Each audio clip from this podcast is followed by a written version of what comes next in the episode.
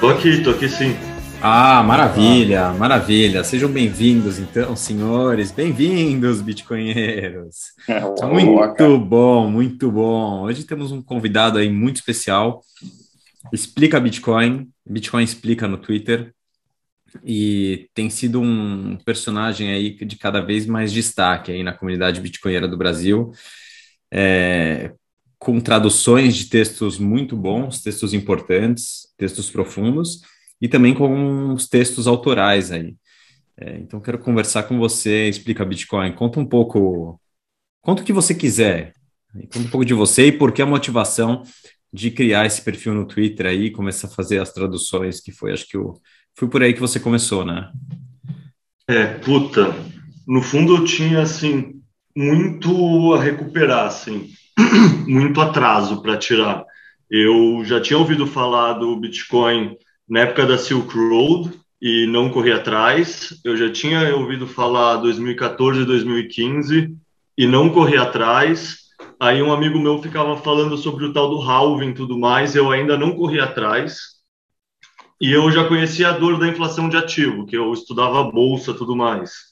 Aí, estudando um tema para a empresa que eu trabalho, que eu sou sócio, é, que é mudanças geracionais, eu cheguei naquela teoria que é the fourth turning, Chegando lá, eu encontrei o Raul Paul. Encontrando ele, eu encontrei o Michael Saylor.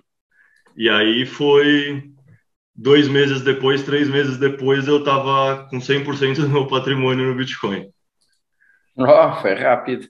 É, porque a gravidade muito forte, né? E aí, no fundo, a gente sempre pensa na diversificação. E ela é importante quando você não tem convicção.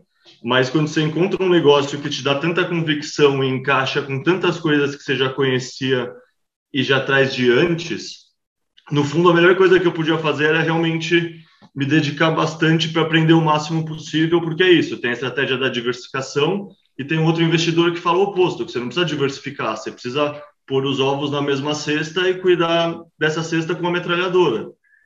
E faz sentido também. O Jeff Bezos, o Mark Zuckerberg, esses caras não diversificaram, eles ficaram ricos com uma ação. Então, assim, pode dar muito errado, mas pode dar muito certo. E só a convicção e a você estar tá certo ou errado que vai fazer fazer sentido.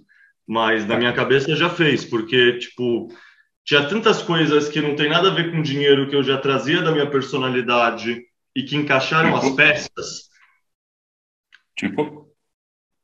Puta, raciocínio científico, no fundo, que hoje em dia tá virou um, um palavrão e foi jogado no lixo nos últimos dois anos, mas raciocínio científico pode ser resumido como don't trust, verify.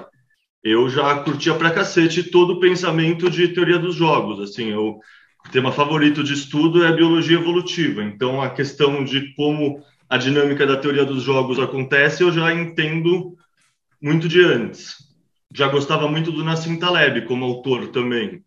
Era sabe, um tipo de pensamento meio contrarian que eu sempre me identifiquei, sabe? Eu sempre tive meio desengajado do sistema tradicional e do caminho a percorrer, assim, aquelas verdades que funcionam para várias pessoas, mas nunca funcionaram muito para mim. Então, tipo, no fundo foi como argamassa que junta todos os tijolos que já estavam lá e só não faziam sentido porque não estavam organizados. Perfeito. É, falando Cara... no Taleb, né, acho que a estratégia Barbell né, é, meio que reflete aí, né? Talvez essa sua decisão de ir all in Bitcoin, né, e não ficar Cara, é que foi muito básico no fundo. Tipo, entendendo a teoria dos jogos, você entende essa questão que é uma competição darwinística. É... Não sei, no fundo, se você entende também como fazer conta valuation, você entende que essa questão de qual é a inflação, qual é o custo de capital, determina se o modelo é válido ou não. Tipo, eu sempre trabalhei com modelos na minha formação, então para mim entender que as premissas que determinam se o modelo é válido ou não, então você joga ele fora ou você mantém, sempre é uma coisa simples de ver. E no fundo, os modelos de valuation tradicional pensam com o custo de capital associado a IPCA, no máximo IGPM. Eles não medem a inflação real. Então, você ganhar 8%, 10% de dividendo, pode parecer legal nominalmente, mas na prática você está perdendo o poder de compra.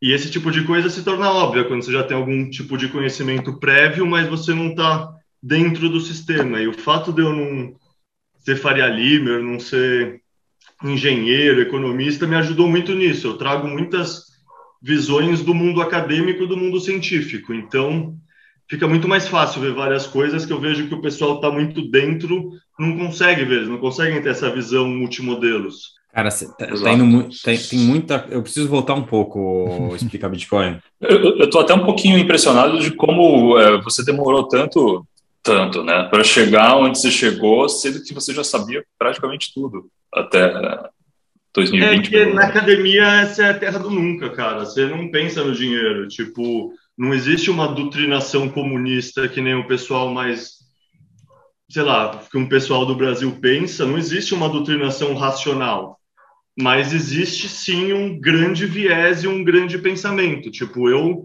sempre fui do meu jeito, mas eu nunca me interessei pelo tema dinheiro. Eu nunca, sabe, nunca me parei para pensar, assim, tipo, na ciência. Tipo o Michael Saylor, que também é. sabia de tudo e, não, e ainda não tinha caído a ficha. É, o Saylor, é. o Saylor era mais, né? Ainda economia, ele entende bastante já há muito tempo de macroeconomia, mas eu entendo explica, mas tipo, eu também não sou é, ligado ao mundo financeiro e o Bitcoin me aproximou, né? Ou seja, me fez começar a pensar sobre o dinheiro. Foi ao contrário o processo. Sim, também. Também. Não, é, eu não sabia nada. Eu vivia, ah, eu, eu, tipo, nem, poupa, né, nem poupança, sabe? tipo, totalmente. O dinheiro era tipo fluxo, fluxo de caixa. Ok. É, nem, nem investimento, assim. Eu não estava nem protegendo dessa maneira. Então, é, você tem uma 100%. ideia. A visão dentro da academia é essa, você não você não está preocupado com essas coisas, você está feliz de estar tá podendo se dedicar à pesquisa e você está realmente alheio, alienado a isso. Não é que você pensa e ignora.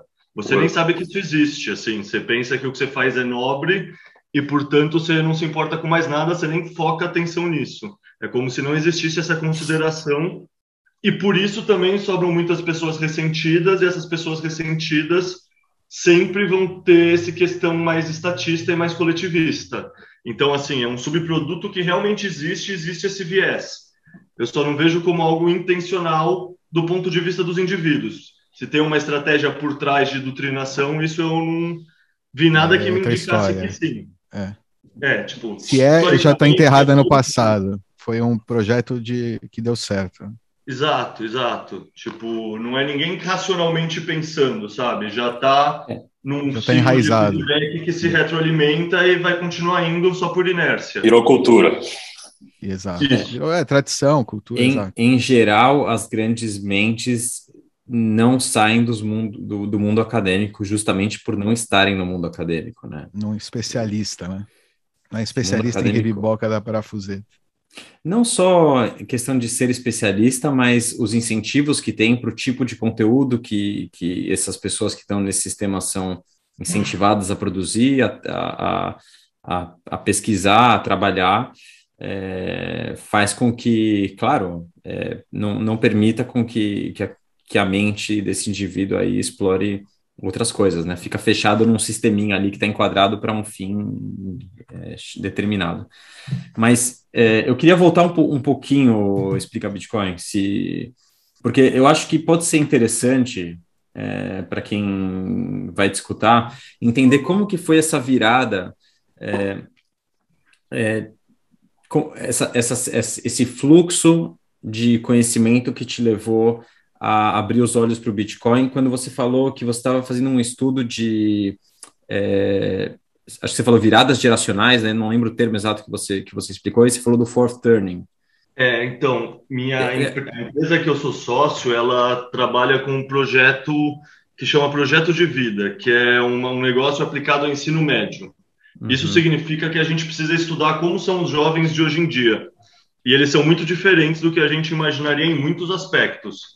E aí, ao estudar isso, eu esbarrei no cara que é cofundador do Red Eye, que é um dos caras que publicou esse livro, essa teoria que chama The Fourth Turning. Não sei se traduz para a quarta virada, como traduz, mas é uma teoria de ciclos geracionais dos Estados Unidos que, no fundo, vai contando como a personalidade coletiva social vai evoluindo de maneira diferente de acordo com seu contexto histórico. Estudando isso, por algum motivo o Raul Paul gosta muito desse tema e ele embasa todas as teses macros dele. E assim, o Raul Paul eu entendo, eu não gosto de muitas coisas dele, mas a leitura macro é. dele é muito boa, assim, é uma leitura que pelo menos assim, eu que vim de um meio não libertário, do meio universitário, assim, a, o que ele pinta do mundo, como você, eu consigo ver as peças se encaixando, é um negócio que me ajudou muito, assim, tanto no começo quanto, sei lá, recentemente eu vi uma podcast dele com o Breed Love, que são dois caras que eu não gosto, assim, não seriam meus amigos, mas os caras são bons, os caras são inteligentes, assim. E aí, eu vendo o vídeo dele, eu me interessei para ver outros. E aí, o próximo da lista era ele entrevistando o Michael Saylor. E aí, eu vi todos os vídeos do Michael Saylor no espaço de uma semana. E aí, você descobre The Bullish Case, você descobre a a Michael Saylor Academy, que tem o um curso, você, sei lá, você tem tanto conteúdo que no fundo é só ter tempo e pro of work que você é meio inevitável, assim, tipo, é, no fundo é isso, eu não sei o que falar mais do que isso, é, a gravidade é pesada. O cara que está chegando agora, qual é o meio mais rápido dele, do zero ao ficha caindo, na sua opinião? Porque você está fresh, né? Cara, depende muito do que, que ele traz de. Do background. De background, por exemplo. Mas não, do zero. Se o cara tivesse babando e precisasse cair a ficha, o que, que, que, você ia. Que que você Depende de quem é ele. Eu não, não dá para dar uma resposta. Depende do tipo de personalidade. Por exemplo, para muito amigo meu mais viés esquerda, por eu vir de universidade pública, eu mostro cinco trabalhos do Gladstein, do Alex Gladstein, aquela coisa de imperialismo monetário, como ajuda o Afeganistão, como ajuda Cuba, como ajuda a África. Ou seja, é que nem qualquer vendedor, você tem que saber para quem você está vendendo e focar a mensagem. Isso é bom, hein? Isso é bom. Uhum. Funciona, cara, funciona pra uhum. cacete. Tipo, não, não, você é bom vendedor. Eu, é por isso que eu fiz os vídeos, traduzi os vídeos do, desses textos aí, porque eu acho importante exatamente para esse, esse público. São, são é. peças legais. Não, fala, fala. Fala aí, a gente cortou, fala aí, explica o Bitcoin. Puta, deixa eu pensar, eu tava falando. É, tem uma frase do. Acho que é o Park Lewis que chama o cara daquela série Gradually Then Suddenly, que fala uhum. que o Bitcoin vai ser amado pelos liberais, que no caso americano são os progressistas, é o povo de cabelo azul e verde, mas vai ser odiado pelos democratas, que no caso americano é o PSOL, é o PSDB, é o PT. Ao mesmo tempo, os conservadores vão amar o Bitcoin e os republicanos vão odiar. Ou seja, quem está nessa coisa pelos poderes e pela, pelo status e pela posição no sistema vai ser disruptado e vai odiar e vai tentar lutar pelo poder. Quem realmente está pela crença e pelo ethos e como a pessoa acredita no mundo vai gostar, não importa se é de direita ou esquerda, tem mensagem para todo mundo, é um negócio muito unificante. Tipo, o mundo não era polarizado sempre, tem temas que são unificantes e a gente meio que foi desaprendendo a ver o mundo assim no passado recente, mas o Bitcoin faz muito essa ponte. Por exemplo, esse ano, para mim, uma das coisas mais bullish que aconteceu foi o aquela coisa do Congresso, aquela coisa da lei de infraestrutura. Tipo, como o Bitcoin conseguiu, beleza, que perdeu no final, mas gerou uma galvanização em volta de político, de lobby, de tudo mais, e os caras não conseguiram passar quase. Eles tentaram passar uma coisa sorrateiramente, achando que não ia dar nada, e explodiu na ah, cara ah, deles, atrasou eles meses para aprovar orçamento. Assim, eles não estavam ligados que ia acontecer isso. Ninguém estava ligado que seria tão forte o movimento contra. Isso para mim foi algo assim, foi um dos momentos mais bullish para mim. Uhum. Mas assim, no fundo é isso, depende da pessoa. Então você tem que ter um, sei lá, um acervo grande de coisas e aí depende com quem você está falando, você escolher a coisa certa. Por exemplo, para mim o que mais me vendeu é o argumento da curva de adoção, o onde a gente ainda está dela e como está seguindo a coisa da internet, porque te dá um modelo mental para entender o que está acontecendo. Sem um modelo mental, cai-se muito nessa questão de parte técnica. E assim, vocês são todos muito bons na parte técnica, isso até assusta os iniciantes normalmente, porque da mesma forma que a maioria das pessoas não sabe como funciona um motor a combustão, nem um motor elétrico e nem uma TV, você não deveria precisar entender tudo isso para começar a usar. Só que a gente tem esse viés de querer já ensinar para a pessoa que vai comprar 100 reais na BIPA a ter cold wallet e fazer sei lá o que em multisig. Isso gera paralisia nas pessoas e elas ficam com medo. Então, sei lá, depende da pessoa, depende do tipo de mensagem. Eu lembro que só ouvir de cold wallet, hard wallet, etc., me atrasou três meses. Tipo, Desculpa. Desculpa, a gente não, promete não fazer mais. Não foi a tipo intenção. Não foi a intenção. Não, não foi de vocês, não foi de vocês. Foi ah. do primeiro amigo no WhatsApp descrevendo como era para fazer, em vez dele falar, entra em tal lugar, compra 100 reais e vê como é. Tipo, vem a informação completa e mastigada de tudo. Só que isso, na verdade, assusta quem não quem está na superfície do buraco do coelho e não sabe a profundidade dele. Sim, sim, sim. Concordo 100%. É interessante isso, né? De como ter cuidado, de como. É que, é que também. É, eu acho que da mesma forma, estou pensando aqui, da mesma forma que, que isso te atrasou em alguns, é, em alguns meses, eu acho que outras coisas atrasam outras pessoas em meses ou Sim, anos. Não. Eu quero dizer que é, o, o, o, medo. Coisa, questões técnicas podem, não, não, podem mas... assustar, paralisar a pessoa. Eu, eu, disco, eu acho que, de, é, como você falou, é, da mesma forma que depende o artigo ou vídeo que você escolhe para o tipo de indivíduo, né, para que, que essas pessoas se identifiquem e comecem a entender o Bitcoin, da mesma forma, os medos são individuais, né? Um tem medo da parte técnica, um tem medo é, porque é algo volátil, o outro tem medo porque diz que, que escutou dizer que é algo para traficantes. Já cada Barreiras um de medo. entrada. Barreiras é, de entrada. É natural. Cada se um não tem fosse... seu... É, que se não fosse pela parte técnica, seria por outro motivo, entendeu? Todo mundo tem seus medos é, e, e faz dúvida. parte, né? Faz parte. É, no, fundo, precisa se cons conseguir povoar o máximo possível de conteúdo todas as dimensões. O que vocês fazem, no fundo, eu acho que qualquer pessoa mais jovem que vocês acha heróico, assim, não é minimamente uma coisa que daria para fazer tudo. É só que é muito cedo ainda. E o nosso o grau de ignorância médio é muito grande. Tipo, você falar de Node, provavelmente você perca 90% das pessoas. E por outro lado, é muito importante ter pessoa que fale de Node justamente para essas pessoas se acostumarem, entenderem que existem e saberem como fazer.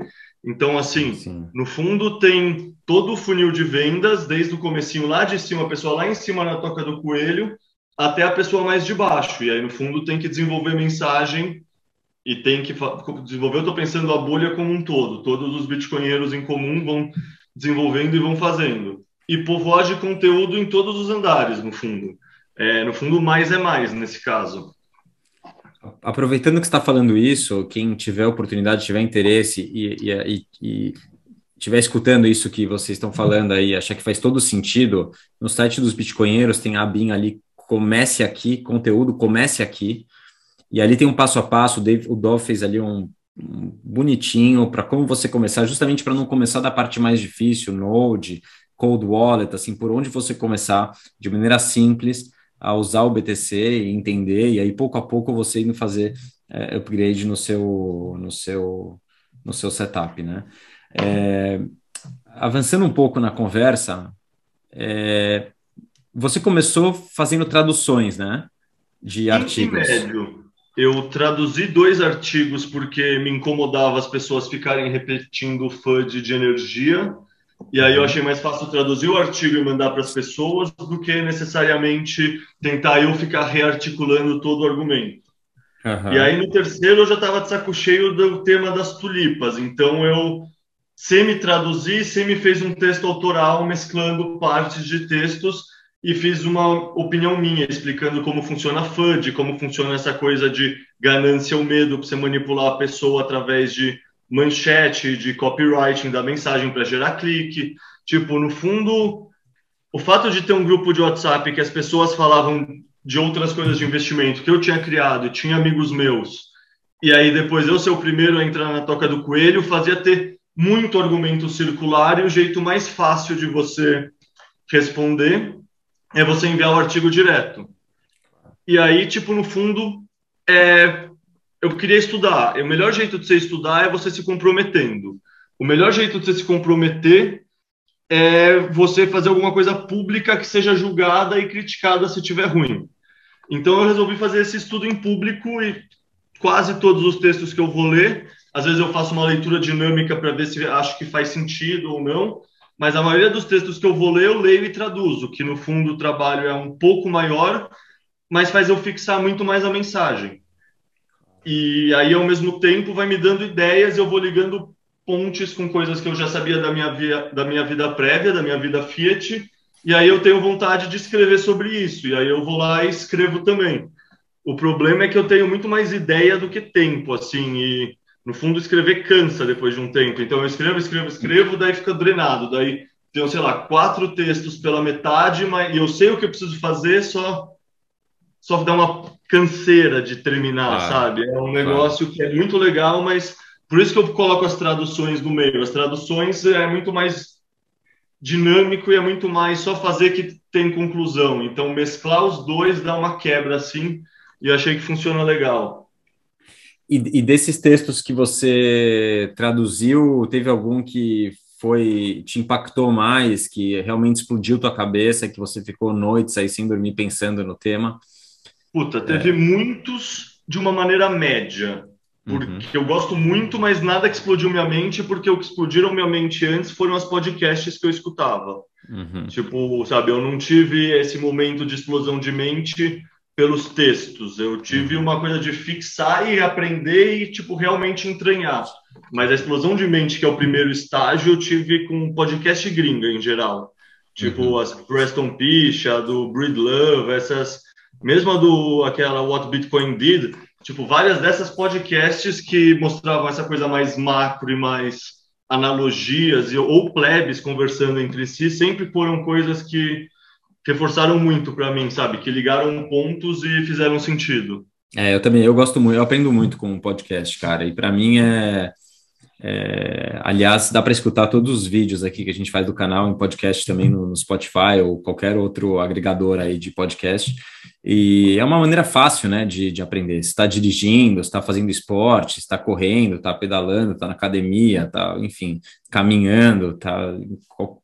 É, é muito fácil. Pra, eu gosto muito também, aprendo muito também com podcast. É, para mim também. Eu lembro, eu lembro que eu escutei o do Naval com o Nick Zabo, para mim foi. Putz, eu escutei, eu escutei algumas vezes esse, esse podcast aí. É, bem legal. Tim Ferriss ainda não entendeu. Tim Ferriss. Tim Ferriss o quê? Ele ainda não caiu a ficha. Não, né? Que louco. É que tem gente que constrói a reputação e aí não percebe, mas o ego é muito forte. Tipo, mesmo a pessoa tentando se manter humilde, ela já se construiu e já se vê como algo muito grande, e o ego fica muito forte. E a pessoa não tem a dor e a necessidade. Tipo, lá em El Salvador, eu, por exemplo, estava é, sempre eu e um argentino conversando com dois alemãos.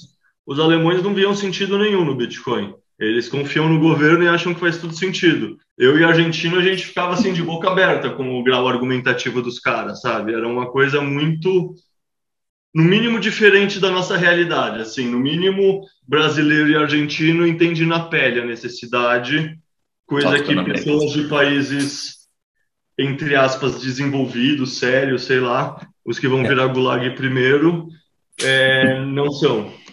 É, não, vamos, vamos falar, eu quero falar dessa experiência no Salvador, só, só referente a isso que você falou, a Alemanha especificamente é, é um caso diferente, é, eles têm muito, é, muita, muito receio, muita dúvida, assim, com tudo que é digital, é, pelas crises que eles já viveram. Então, até lá, é, muitos lugares que você vai pagar a conta, seja num café, num restaurante, eles preferem cash, preferem dinheiro em papel mesmo. Eles confiam em papel. É muito louco isso, mas tem uma, uma um tipo de regressão aí, lógica, aí por, por historicamente tudo que aconteceu com eles, eles não, não confiam nessa história de cartão de crédito, cartão de débito, banco digital, eles não. Mas é algo específico muito forte na Alemanha. Mas conta um pouco da tua da tua jornada então em El Salvador, que a gente ficou bem empolgado aqui com essa história e a gente quer saber. Você fez até um artigo sobre isso, né? Mas conta um pouquinho aí para a gente como foi. Tá, primeiro passo é falar que foi muito mais umas férias do que uma investigação jornalística. Uhum. No sentido, eu fui porque eu queria há muito tempo fazer uma viagem para surfar um tempo e eu queria muito tempo ir para El Salvador desde que saiu a notícia. É bom e lá para surfar? É muito bom lá para surfar. Para todos os surfistas, eu recomendo fortemente. Água quente, mar constante, sempre no mínimo um metro de onda, assim, fenomenal. Vento, maioria do tempo bom. É água é, termal, realmente... né, do vulcão. não, não. Pode, pode ser, né? Vai saber. Não, não é. De repente tem algum. Não, ah, mas debaixo da água, de repente tem algumas vaza, vazam, sei lá, enfim. pode ter, pô, é uma zona que tem. Pode ser, pode ter. É, não, assim, não tem, mas eu, tipo, eu acharia que pode ser também, mas sendo geólogo, não. É, é bem no vulcão mesmo que tem.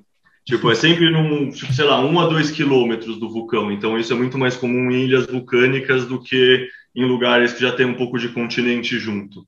Entendi. Boa. Perfeito. É, então, você enfim, foi lá passar férias? Desculpa, a gente te cortou aí. É, puta, eu fui surfar, relaxar e ao mesmo tempo muito melhor fazer isso conciliando com um lugar que está, sei lá, sendo o embrião da adoção de um país, assim, foi muitas coisas que se juntaram ao mesmo tempo, sabe? E eu já estava, sei lá, muito tempo querendo tirar essas férias e não sei, no fundo tudo se alinhou. Eu fiquei Você foi para Bitcoin Beach? Você, ah, você foi surfar lá na Bitcoin Beach? Exato, eu fiquei na, o tempo inteiro na Bitcoin Beach. Eu abri mão de ficar em São Salvador, porque assim, tô de boa de ficar gastando dinheiro e fazendo férias, turismo, para ficar numa cidade grande. É, respeito quem goste, mas eu sou o oposto. Eu quero ir para o mato ou para a praia, assim, para um lugar mais deserto. E a Bitcoin Beach é, tem onda muito boa também. No fundo, todo o processo dela virar Bitcoin Beach tem a ver com surf e com surfistas. É algo Fala mais que... disso, por quê?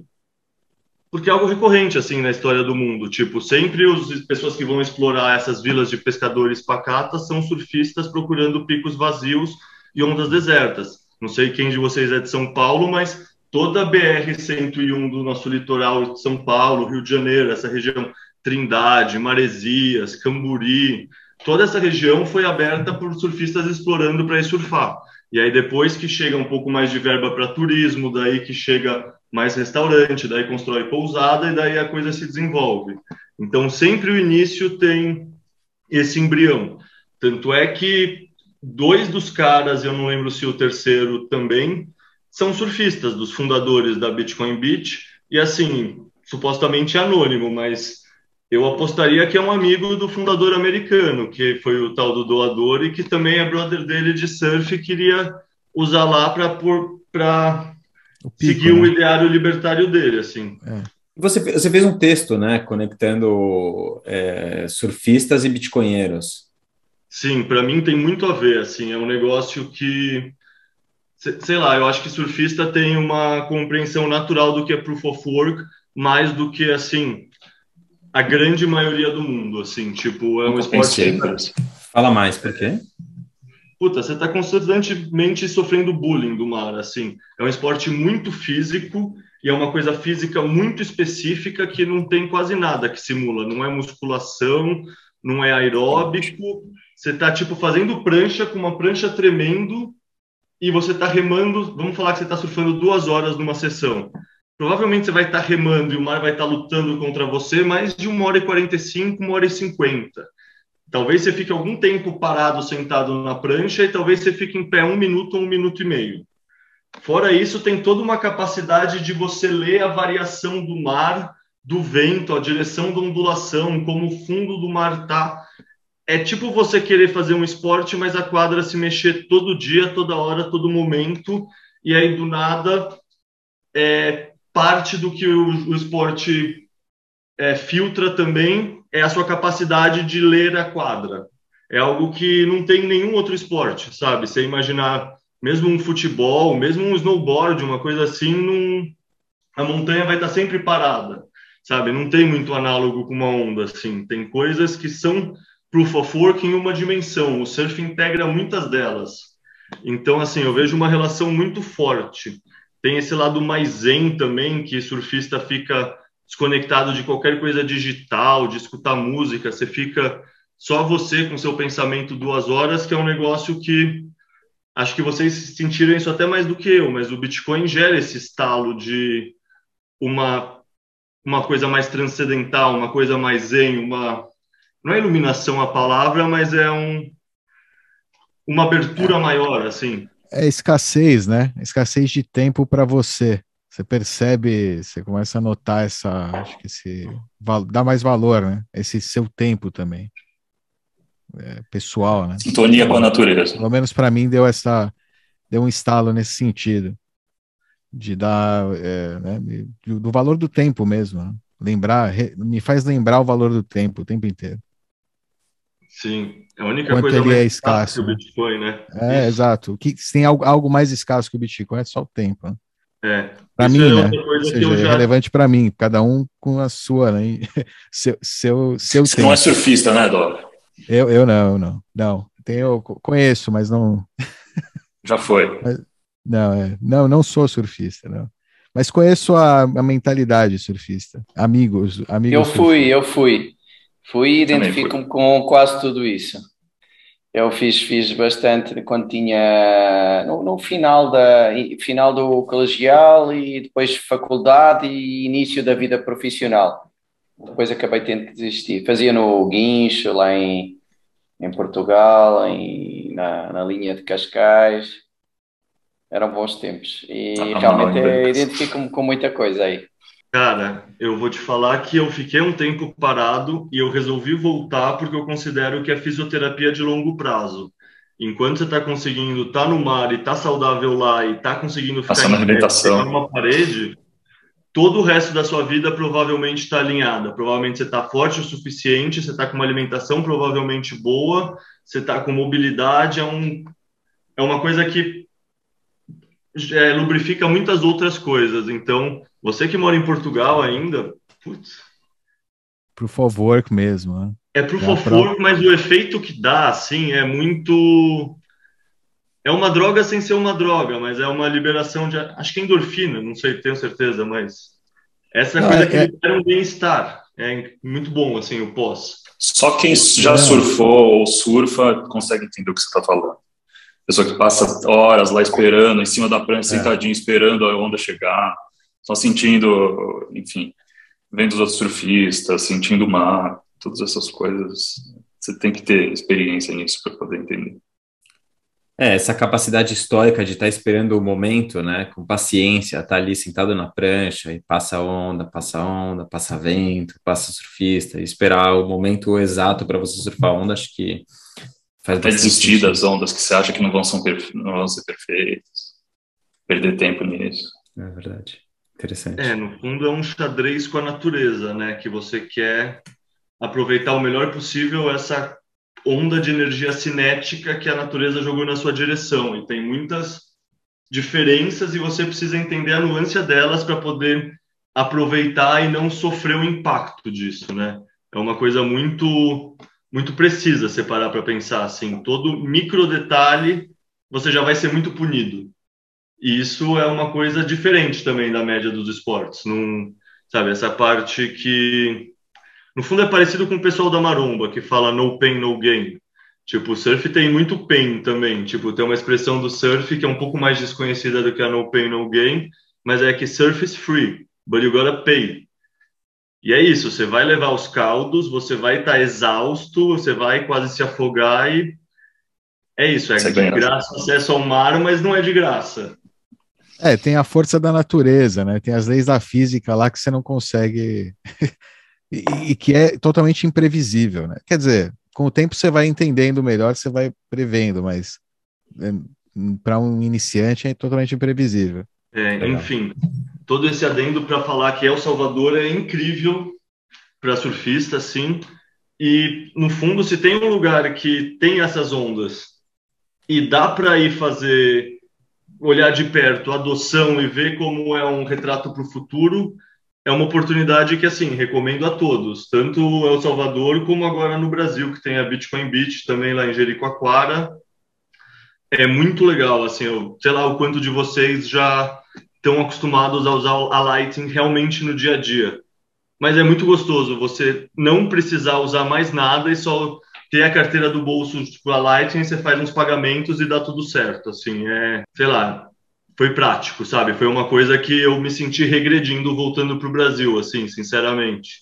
E é muito engraçado. Você sentiu medo lá? Eu me senti o quê? Medo de ser assaltado, saberem que você é Bitcoin? Zero, zero. É em São Salvador, não na Bitcoin Beach, é em São Salvador. Eu não, nem fui, eu fui dois, eu fui dois dias para lá de carona com outro brasileiro que também foi para o congresso mas a gente ficou o tempo inteiro na Bitcoin Beach, assim, eu ficava o dia ah, inteiro é trabalhando com o computador no colo e só de tá. bermuda, sem camiseta. Ah, assim, aí tudo bem. Mas, mas então, aí, aí, não é um espelho, não é um espelho de Salvador, né? É, é que eu já fui a São Salvador, é, trabalho, e, e pô, os caras, a polícia lá anda de fuzil direto. Aquilo ah, é mas... pesado. É pesado. Mas no Rio de Janeiro já é assim. Tipo, meu, tenho família no Rio e isso acontece lá. Visitei agora em setembro e lá em Laranjeiras, que é um bairro tradicional, assim, é um bairro supostamente seguro. Já tem muitos policiais de fuzil. Eu lembro quando eu fui para Colômbia uma vez também, muitos policiais de fuzil. É uma coisa que eu não estou acostumado e também me gera um certo uma surpresa, assim, não é algo que eu esteja no meu dia a dia, dá um certo incômodo, mas é uma coisa que tem em muitos lugares. O que eu ouvi muitas pessoas de El Salvador me explicando, de, sei lá, de El Zonte, de São Salvador mesmo, é que tem o, o centro da cidade uma zona rica e segura, tem a periferia, que é que nem a nossa periferia, que tem muita desigualdade, tem é onde está a maioria da violência, das gangues, e tem o interior e o litoral que é muito mais preservado e no fundo é vazio, assim, sabe? No fundo é a sensação de você estar numa pequena vila do interior que todo mundo se conhece, assim, pelo menos é o Zonte, a parte que eu fiquei, não tinha muro no albergue que eu estava e todo mundo deixava todas as portas abertas com computadores, com fones e assim, quando eu perguntei de segurança, para o cara nem passou pela cabeça nada disso, ele deu uma risada e falou que tem uma câmera no lugar. Assim, para um brasileiro, você pensa, tem uma câmera no lugar, o cara pega o computador e foge, essa câmera não me ajuda em nada, nem deve estar conectada no lugar, nem deve estar gravando. Se estiver gravando, o cara vai vir com a burocracia para não recuperar a imagem, mesmo com a imagem, como eu vou correr atrás disso? E lá os caras nem se preocupam, então acho que isso é sintomático. Que louco. Eu e, me senti e, seguro o tempo inteiro. E com relação à adoção é, e, e da, das enfim, os lugares que você ia consumir, é, qual era qual era o nível de adoção de Bitcoin em Elzonte? Então, como é o Zonte que tem um trabalho de base bem feito e já está há mais tempo, era bom, assim, eu não sei falar em número, eu sei te dizer assim que, por exemplo, vendedor ambulante aceita e restaurante pousada, maioria que eu fui e frequentei aceitam. Eu tentei comprar um caminhão de fruta e o cara não aceitava nada digital, nem Bitcoin nem dólar. É um cara que, sei lá, o problema dele não é não aceitar Bitcoin, é não aceitar nada digital e confiar só no papel porque é algo que ele toca. Sabe, o Pix também ele não conseguiria aceitar e estaria fora do Pix, não é só o Bitcoin que causa isso. Mas assim, hotéis, pousadas, restaurantes mais populares. Tipo, eu não estava indo só em hotel em restaurante chique. A maioria dos restaurantes que eu ia era PF, assim, sabe? As coisas, uhum. comida mais barata possível para gerar mais orçamento para o resto da viagem. Uhum. E tech mais sats também, juntar mais sets. então, puta, mas assim, adoção o pessoal sabe mexer muito mais que a gente, em média. É simples assim, pelo menos na Lightning. Sei lá, a primeira vez que eu fui pagar, eu nunca tinha usado direito a Lightning, eu não entendia como era o wallet da Bitcoin Bit, eu preciso escanear com a câmera um QR Code que abre uma página, que aí eu insiro o valor para daí coisa para sair o QR Code certo para eu pagar. E isso o lugar da pousada também não sabia. Então tem alguns pontos de atrito assim que faltam informação. Mas puta, sei lá, querendo ou não, é o Zonte é o lugar que dá a maior sensação otimista da viagem inteira, assim, de sabe, onde a adoção está funcionando, é onde estão usando é, wallets não governamentais, não ativo, é onde, sabe, o pessoal já usa Blue Wallet, usa Moon, usa Wasabi, usa essas wallets de celular e já está entendendo o valor. Eu diria que, assim, o resto do país que ainda tem um trabalho de educação muito grande a ser feito. Enquanto você estava lá, se eu não me engano, teve alguma variação grande de valor no Bitcoin, não? Assim, é, em fiat, né? Não. Puta, não. eu tô tentando lembrar aqui, mas nada que tenha me marcado. Tá. Tipo... É, minha pergunta era se, se isso afetava a curto prazo, de alguma forma, a cabeça das pessoas lá ainda. Se elas ainda, de alguma certa forma, você ainda foi... pensavam em fiat. Explica, você foi no, na época da conferência? Isso, eu fui na Adopting Bitcoin, não na outra, que era maior. Eu fui na menorzinha, que era só sobre a adoção da Lightning em El Salvador. E foi, assim, fenomenal, assim, tipo, você vê pessoal que manja muito falando, sei lá, totalmente aberto, assim, sabe? Você tá na fila do café ou almoçando, o pessoal senta, você troca ideia. É... Puta, foi muito legal a conferência. A conferência pequena ainda, sabe? É um negócio que tem mais interação. É? A outra conferência, pelo que eu vi foto e tudo mais, já parecia sei lá, uma é a conferência que vai a Coinbase, sabe? A, que vai mercado Bitcoin, que vai o pessoal maior, assim, que precisa ter muito mais marketing. Os caras de terno. Os caras de é, terno. Os caras de terno, é, não são os bitcoinheiros mesmo, são os caras de terno. E a Adopting Bitcoin é o oposto, é o outro perfil e, sei lá, curti pra caralho ter escolhido ir nela, sinceramente. Quantas pessoas é. tinham? Como assim? Na Adopting Bitcoin, quantas pessoas mais ou menos?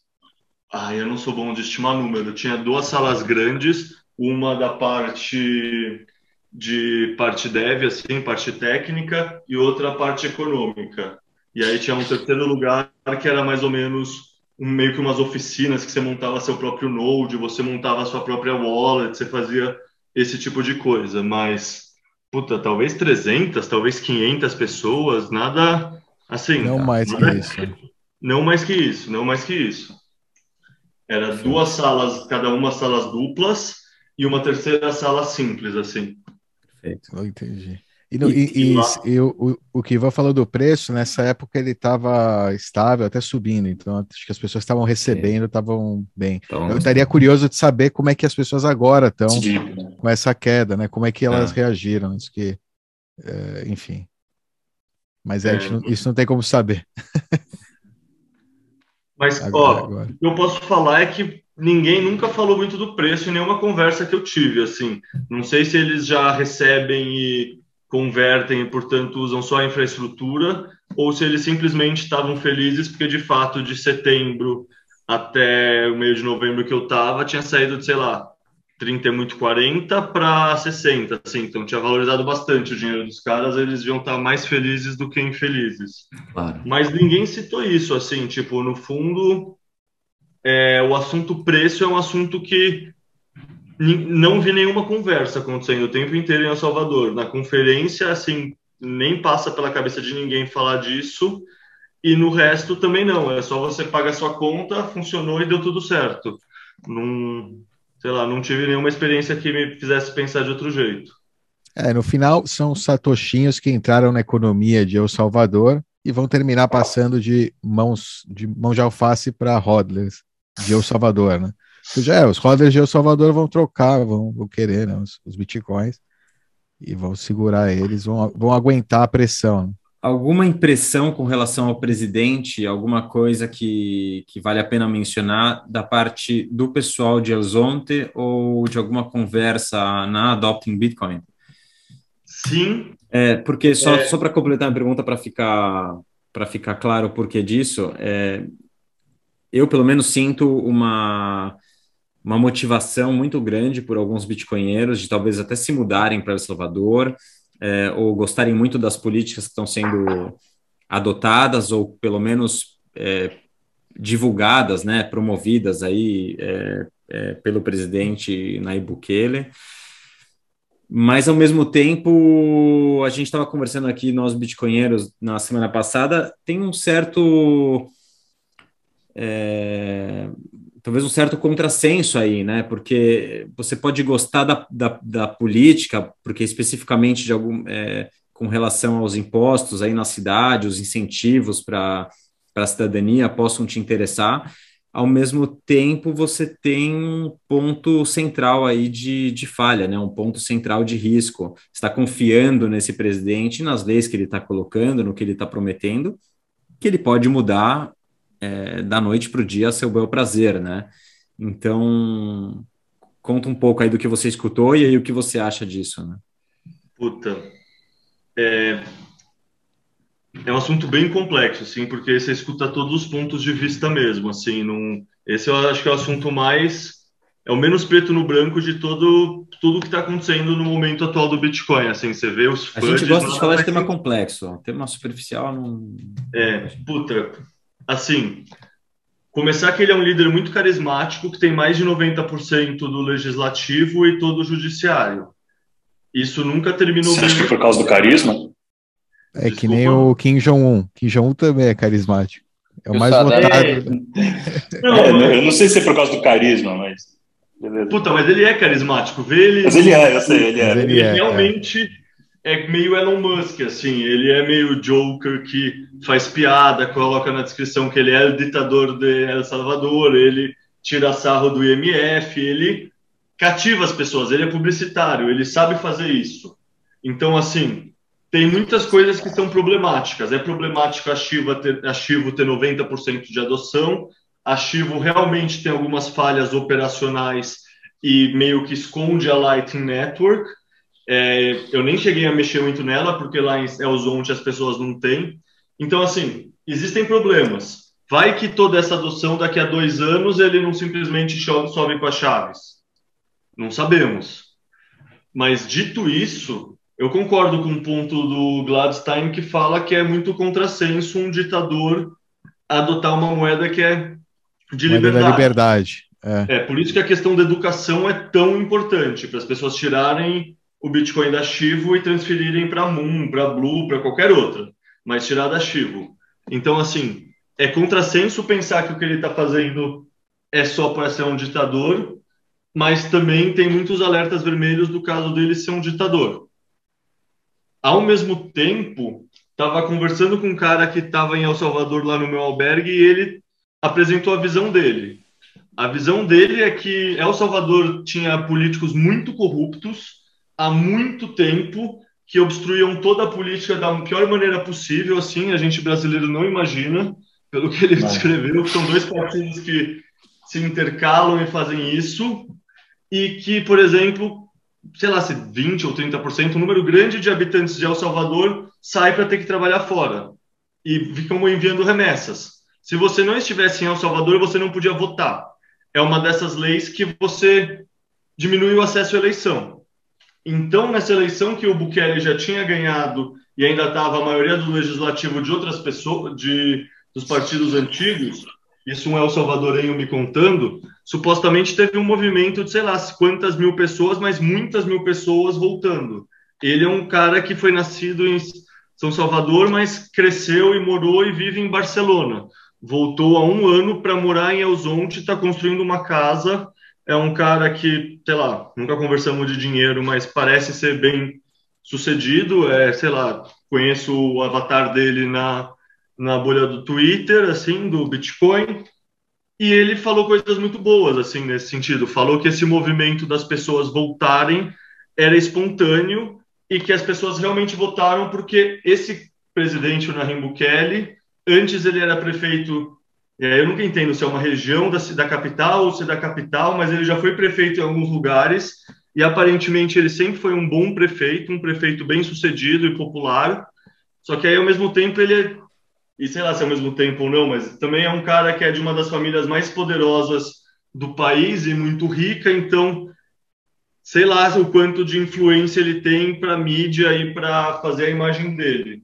Então, assim, é difícil falar, porque tudo que eles estão fazendo do ponto de vista de atrair capital externo e de ser tentador morar lá por muitos aspectos, eu acho incrível. E do ponto de vista de teoria dos jogos, tende a ser um dos primeiros dominós realmente acelerando o processo, tipo MicroStrategy. Por outro lado, essa questão de líder carismático é um red flag. Então, assim, eu acho que, a não ser que o tempo passe e vá demonstrando mais uma tese ou outra, ainda é difícil dar uma opinião do que, que vai acontecer, porque tudo é possível. Tem, tem coisas que podem ir para um lado ou para o outro. Assim, se ele sair daqui a duas eleições e fizer uma sucessão de boa, ele vai ser um mito, assim. Ao mesmo tempo, ele ainda pode virar Hugo Chaves. É, realmente é, é, é o cara. Análise bem equilibrada, hein? Muito bom, muito bom. Acho que você analisou os pontos todos. Mas você vê que a mídia do cara é, é de qualidade. É, Para um país pequeno como é o Salvador, tem. É, a, sei lá, eu vejo as, quando ele lança os vídeos do, do estado, lá são produções, é, grandes produções. Acho que se vê que tem uma preocupação grande realmente com comunicação, que não é não é amador, que ele não é amador nesse, nessa área. Ele supostamente é um movimento de muita gente jovem e educada. Tipo, ele não é só ele, todo mundo que entrou no legislativo tem uma média muito grande de pós-graduação, doutorado, mestrado, essas coisas, e tem uma média muito baixa de idade, supostamente, e assim, supostamente porque isso é uma pessoa que me contou, eu realmente não procurei fontes, não li, não sei nada de verdade, mas supostamente esse é um movimento que estaria acontecendo lá, de renovação e de uma visão mais técnica, sabe? Pessoas que foram morar nos Estados Unidos, foram morar em Barcelona, na Europa, fizeram graduação, estudaram, voltam com um capital intelectual muito maior e querem construir um processo mais técnico. Porque, no fundo, muito dessas discussões do mundo de direita ou esquerda no fundo, assim, com certeza eu não gosto de nenhum dos dois, mas o que mais me incomoda é que nunca é técnico, sabe? Me mostra direito o negócio que vai funcionar e que para em pé. Tanto faz a ideologia que você se baseie nisso, mas me mostra como isso funciona no mundo real e não no mundo ideal. Isso é uma coisa que só as pessoas terem uma formação já faz elas serem mais realistas e menos raciocínio mágico.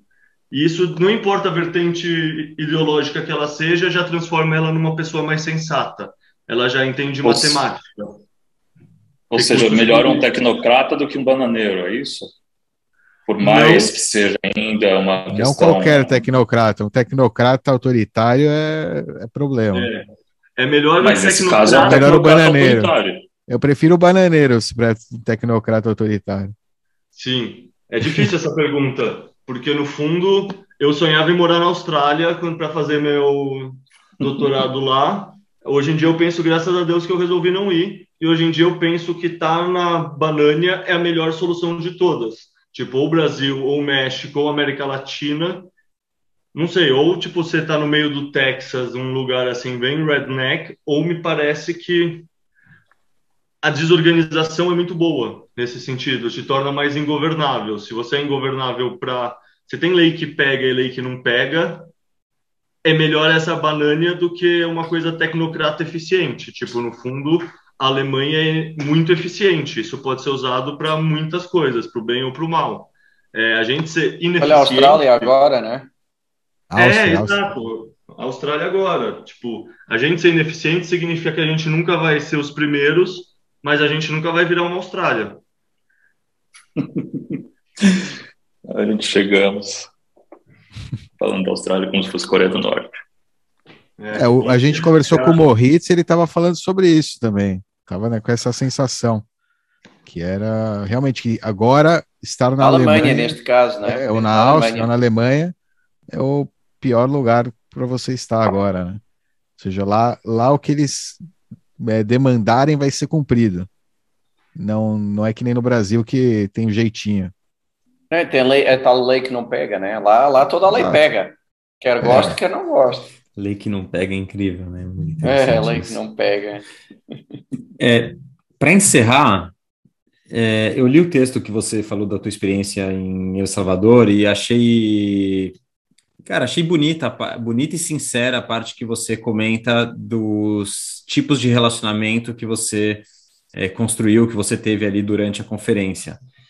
É, você até falou que você é um pouco introvertido, mas enfim, você se sentiu diferente lá. É, você podia falar um pouco disso? Claro, puta. é, no fundo, vocês sempre têm, pelo menos eu sempre tive alguns bons amigos que eu me relacionava bem e que eu tinha abertura, tinha intimidade, que sempre foram meio que irmãos, mas fora isso eu nunca tive curiosidade de conhecer outras pessoas, sempre fui mais quietão, assim, sempre fui rápido em julgar coisas que eu achava meio merda, assim, com perdão da palavra. E lá foi a sensação de encontrar esses amigos que eu não conhecia, sabe? É muito bom estar convivendo com pessoas que compartilham o mesmo a mesma visão de mundo, compartilham os mesmos valores, entendem as mesmas referências. No fundo, você vai entrando mais na toca do coelho, você vê o quanto você é deslocado. No fundo, a analogia do Matrix, Matrix 1, claro, os outros assim, eu até desconsidero, mas a analogia do Matrix 1 é perfeita, assim, no sentido você realmente acorda da Matrix e você vê que está todo mundo dentro dela e que essas pessoas podem sim ser usadas como armas, elas podem ser manipuladas elas podem se transformar no agente. Você vê sim que o ser humano é usado pelas elites como uma bateria e que você está dormindo num daqueles campos gigantes de bateria. E assim, eu estava falando no começo como eu já estava pronto para o Bitcoin, eu já pensava em 90% disso sem nem conhecer o Bitcoin direito. Tipo, no fundo, o meu problema com o Bitcoin é que quando eu aprendi sobre o Bitcoin, eu vi pela primeira vez trade. E isso me deu uma grande preguiça. Se eu só conhecesse o Hodler desde 2014, 2015, teria sido muito mais simples para mim. Eu pensei, puta, eu não vou ficar acertando os desenhos e não vou ter uma vantagem competitiva aqui. É, isso não é para mim. E você não ouve falar, eu não tinha ouvido falar da curva da adoção e como você não precisa e é só você holdar que dá certo. Então, puta, nem lembro que eu estava falando disso, foi mal. Não, não, você estava falando que como é bom encontrar pessoas ah, com visão justo, de mundo justo. e valores similares aos seus, né? É, cara, é assim, é sensacional. É tem um artigo que até tô querendo, tô pensando em como traduzir esse pensamento para um artigo maior para publicar lá na Livecoins. Mas tem uma thread do Twitter daquele cara do Brandon Quinton, que é o que escreveu o Bitcoin é o mistério do dinheiro, que é um puta artigo também. Vocês perguntaram de tradução, acabei não falando, mas deve ter uns 10 artigos que são os melhores. Esse, sem dúvida, está entre eles.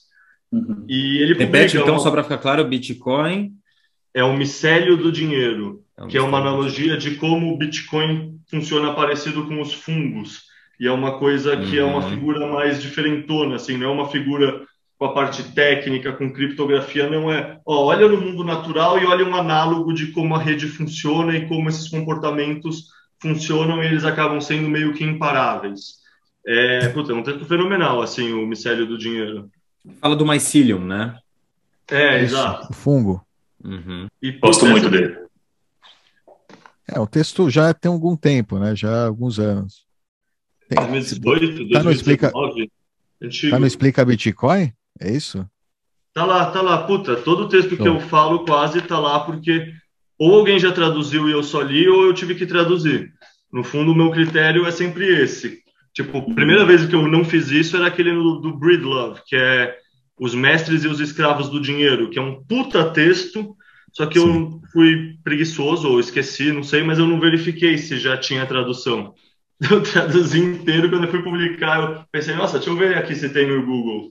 E aí achei que tinha ele, daí eu pensei, não, fazer retrabalho é coisa de idiota, deixa eu pesquisar isso certinho antes para não fazer retrabalho.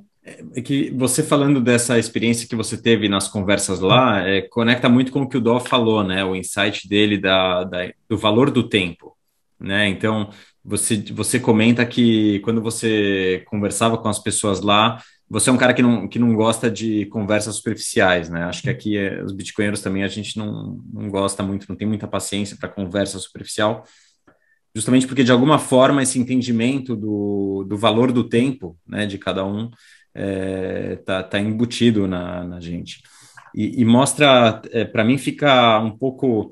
É claro que, que é sempre ruim generalizar, né? Mas é, existem padrões, existem é, tendências, e como, como é diferente, como fica claro o contraste do mundo fiat com o mundo bitcoinheiro, a experiência que você teve lá, né?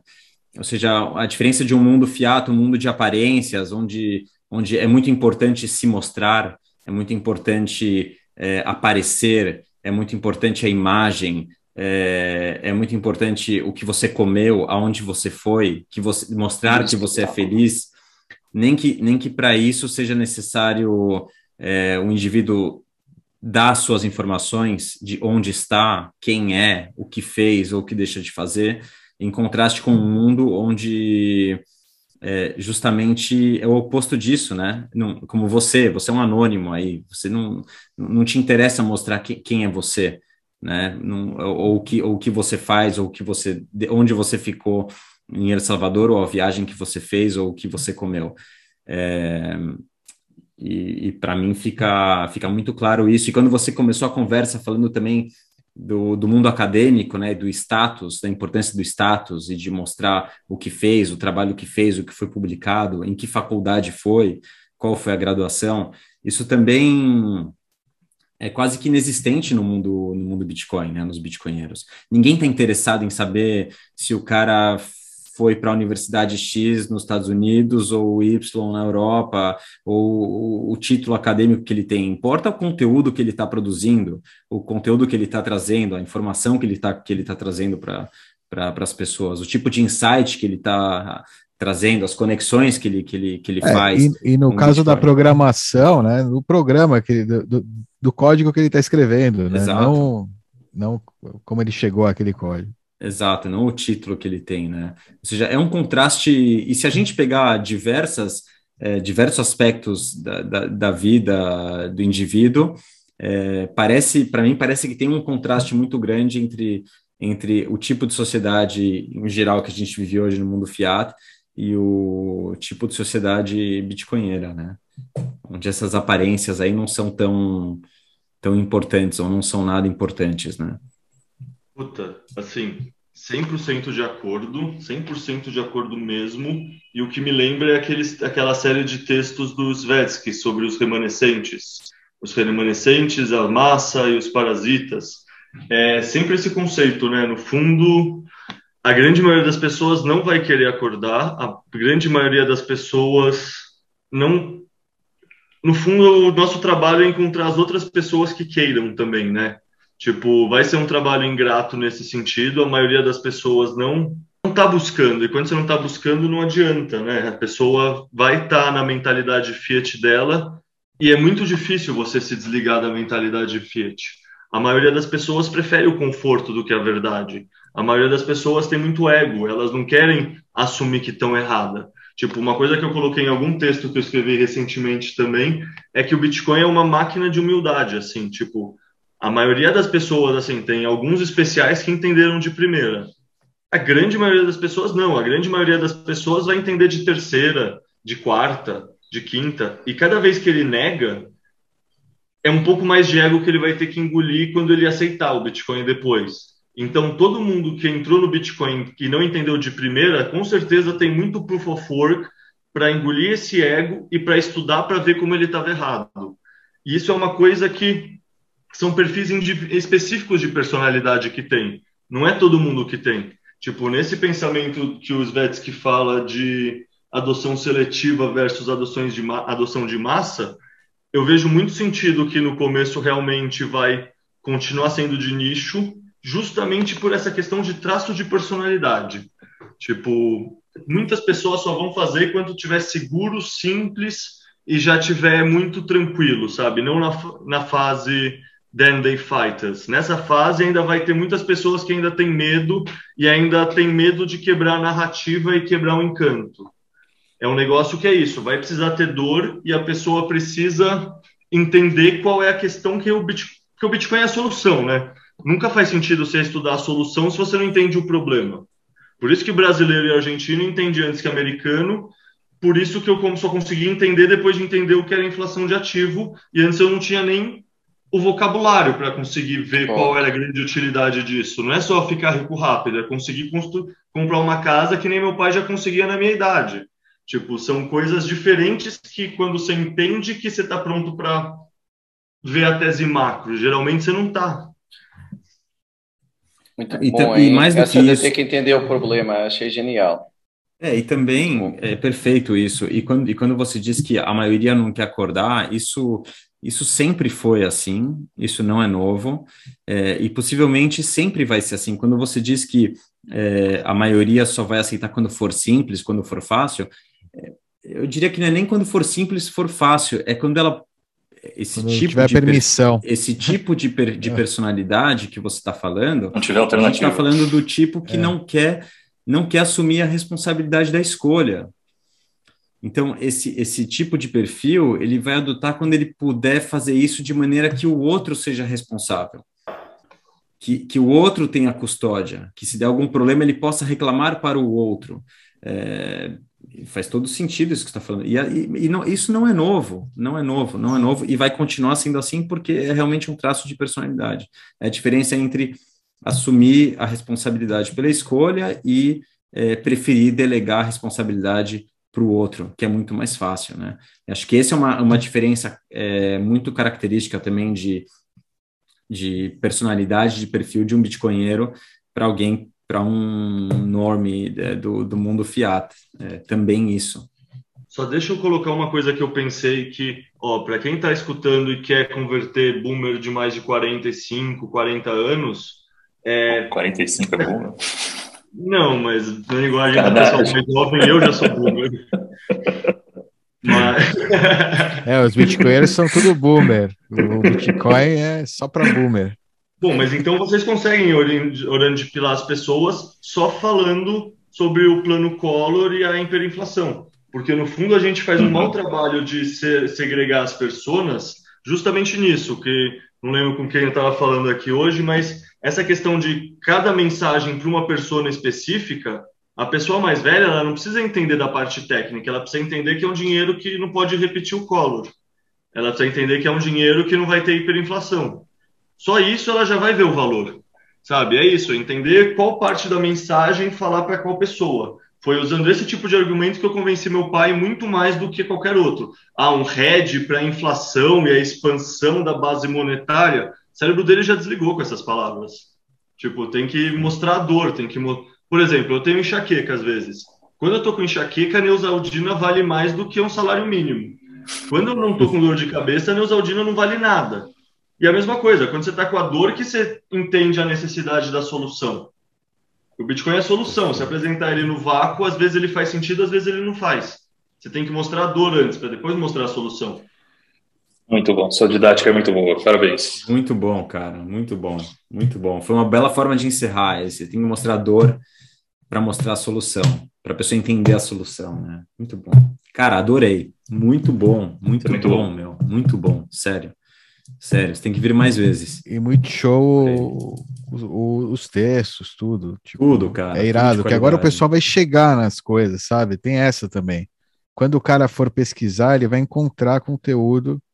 Interessante que explica esses conceitos bem mais é, filosóficos, tal, não só é, é, mercado, aposta, cassinão, token, enfim, tecnologia blockchain. Blá, blá, blá. Não, e acho, acho, acho, acho animal como, como tem surgido cada vez mais gente produzindo conteúdo com diferentes é, diferentes formas, né, diferentes perspectivas o que você está fazendo é diferente do que o João Grilo está fazendo, é diferente do que o Coreia está fazendo. É, puta, muito bom, cara, sério.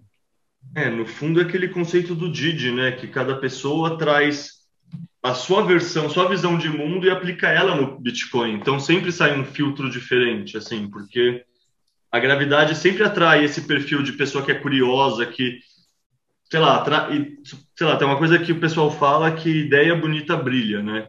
Tipo, uma ideia bonita atrai as pessoas que estavam procurando, que são curiosas, que estavam atentas. E isso são pessoas de todas as áreas, não são pessoas de uma área específica. Sabe, talvez o pessoal da computação tenha a vantagem de ver primeiro porque é na tecnologia nativa deles. Não necessariamente. Certeza, é, não necessariamente. É, sim, tem muito que nega. E serve como quase como um false flag para os caras, né? Que eles caem na do Ethereum porque é melhor para programar e XYZ. Exato, exato. Puta, no fundo eu adoro essas partes que têm mais a ver com, que nem a gente estava falando do micélio do dinheiro, sabe? Uma visão que é um pouco mais usar outros modelos para conseguir ver e conceituar hum. é um uhum. negócio que para mim faz muito sentido. Tipo, é um negócio que ajuda outras pessoas a verem, né? Quanto mais mensagens diferentes a gente tiver, mais as pessoas vão ver. Eu lembro um professor que falava que tem a montanha e o caminho que você fizer para subir a montanha importa menos do que você chegar no cume. E isso faz todo sentido, assim. Cada o cume interessa. É, e cada pessoa vai pegar um caminho e tá tudo certo. Muito bom, cara. Gênio, muito bom. Fenomenal. Quanto tempo que você tá? Quando você começou com os te... Qual, quando foi o teu primeiro texto? É lá por maio, eu acho. Desse é... ano. Desse ano. Caralho, seis, seis meses. É, acho que sete por aí, é. Já, já é mais de seis meses. Eu lembro hum. que no começo eu estava com o objetivo de fazer até 100 textos e entender o que eu queria fazer depois, quando eu saí da startup. Agora eu já estou com quase 80 textos e no não fundo vai, vai, ser impossível fugir é. Do, da gravidade. Não dá, eu já estou escrevendo para Livecoins, eu faço uns freelas, é um negócio que, não sei, é muito mais fascinante que as coisas que estão no mundo Fiat. É uma coisa que alimenta muito mais a alma. não propósito. tem nada mais fascinante do que Bitcoin no, hoje em dia, nada. Nada mesmo, concordo. Não tem nada. Incrível. E, o, e o, a tua caída de ficha foi quando? Você falou quando você caiu no Michael Saylor? 2019, 2020? Não, outubro de 2020. Uau. E é, faz um ano e alguma coisa. É que pra gente é muito mais fácil. Incrível né? isso pra mim. Cara, no fundo, pós Michael Você é muito culto para ter entrado só no ano, é, muito engraçado. É, é, o recordista, né? Eu não conheço ninguém é que tenha ido do zero a. É, crescimento exponencial, Raixa. Crescimento exponencial. Não, não, a, tá velocidade. A velocidade é mais. É, não, mas a, até, até chegar nele eu, eu fico impressionado como demorou. Principalmente porque o cara tem cultura. Quando não tem cultura, eu consigo entender, mas quando a pessoa é muito culta. Eu, eu acho que há aqui dois, dois lados. Muito louco né? isso. Demorou muito a chegar até ele, mas ele é a pessoa que eu conheço que entrou mais rápido do que uma vez chegando, né? Sim, o nível de conhecimento. Cada sim. vez mais. podem, podem ter certeza mais do que eu próprio, seguramente. Eu demorei. Não, do que Quer todos dizer, nós. Houve aqui, algumas coisas seja, eventualmente, que não demorei. Houve é... algumas coisas que não demorei. Algumas coisas importantes foram muito rápido, mas outras não. Outras não.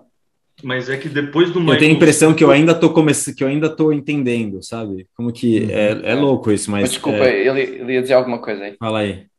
Eu ia falar que assim, não, com certeza todos estamos sempre aprendendo, mas tem esse começo que é o mais difícil, Sim. e eu acho que ele era o mais difícil antes, principalmente. Eu acho textos incríveis no, Sato, no Satoshi Nakamoto Institute, incríveis textos, mas eu acho que é dificílimo alguém em 2014, 2015 acreditar naquilo mesmo.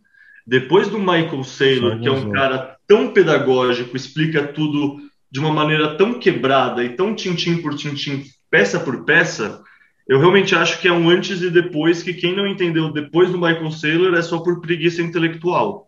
Assim, eu acho que tem uma diferença grande entre as pessoas que vão caçar conteúdos dispersos e as pessoas que têm um Michael Saylor que é tipo tudo condensado e jogando direto dentro da boca da pessoa. É que nem esses podcasts do Jordan Peterson vai fazer também. Vão ter gerações de bitcoinheiros que vão citar ele, sabe? Tem pessoas que têm um grau de poder de síntese e de explicar via metáforas que é cabuloso. Tipo, não sei se vocês lembram a descrição, o post fixado que o Michael Saylor tem no tweet dele.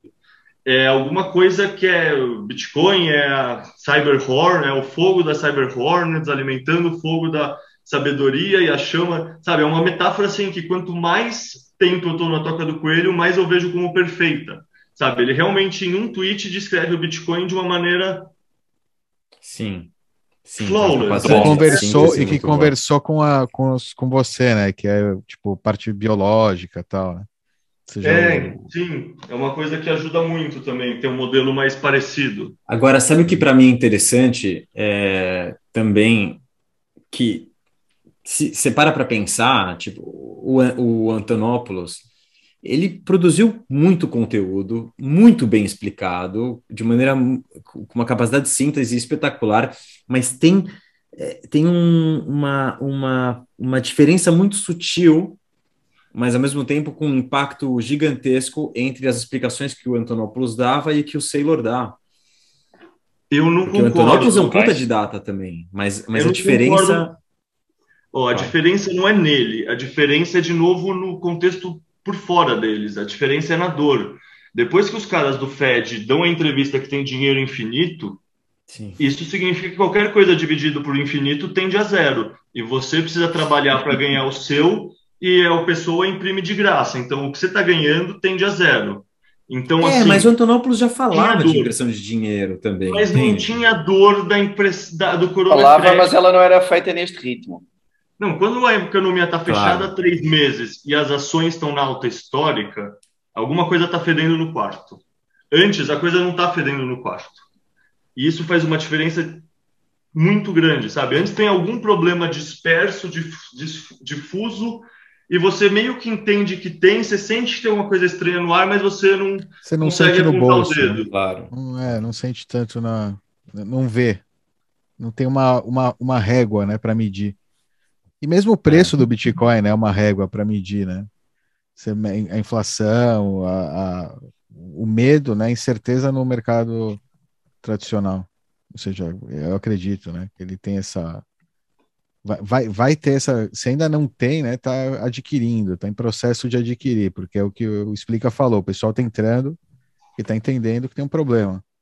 O pessoal tá pagando esse preço porque acha que vale o, o, o né, a cobertura. Uhum. E é uma coisa que pouco se fala no Twitter brasileiro, pelo menos, mas é que é só matemática. É a tese daquele eh, canadense, o Greg Foss. Tipo, a gente fica nessa dúvida: será que eles vão parar de imprimir dinheiro ou não? Eles não podem parar. Eles literalmente não podem parar.